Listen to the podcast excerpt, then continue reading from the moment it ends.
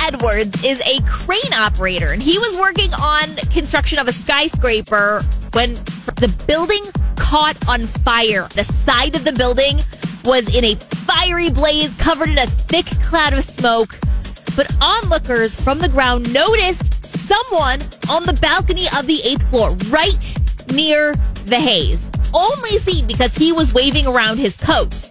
Now, when Glenn saw him, he immediately got to work. He hooked a metal cage onto the end of his crane and he plopped it onto the surface of the floor. Now, he couldn't see when the man climbed in, but cheers from the crowd gave him the indication he needed to raise the cage over the floor's railing and safely fly it down to the ground. The man was treated at the hospital for minor smoke inhalation and was released the same day. Now, Glenn still hasn't met the guy, but all he's asking for in return is just to enjoy a pint of beer with the gentleman.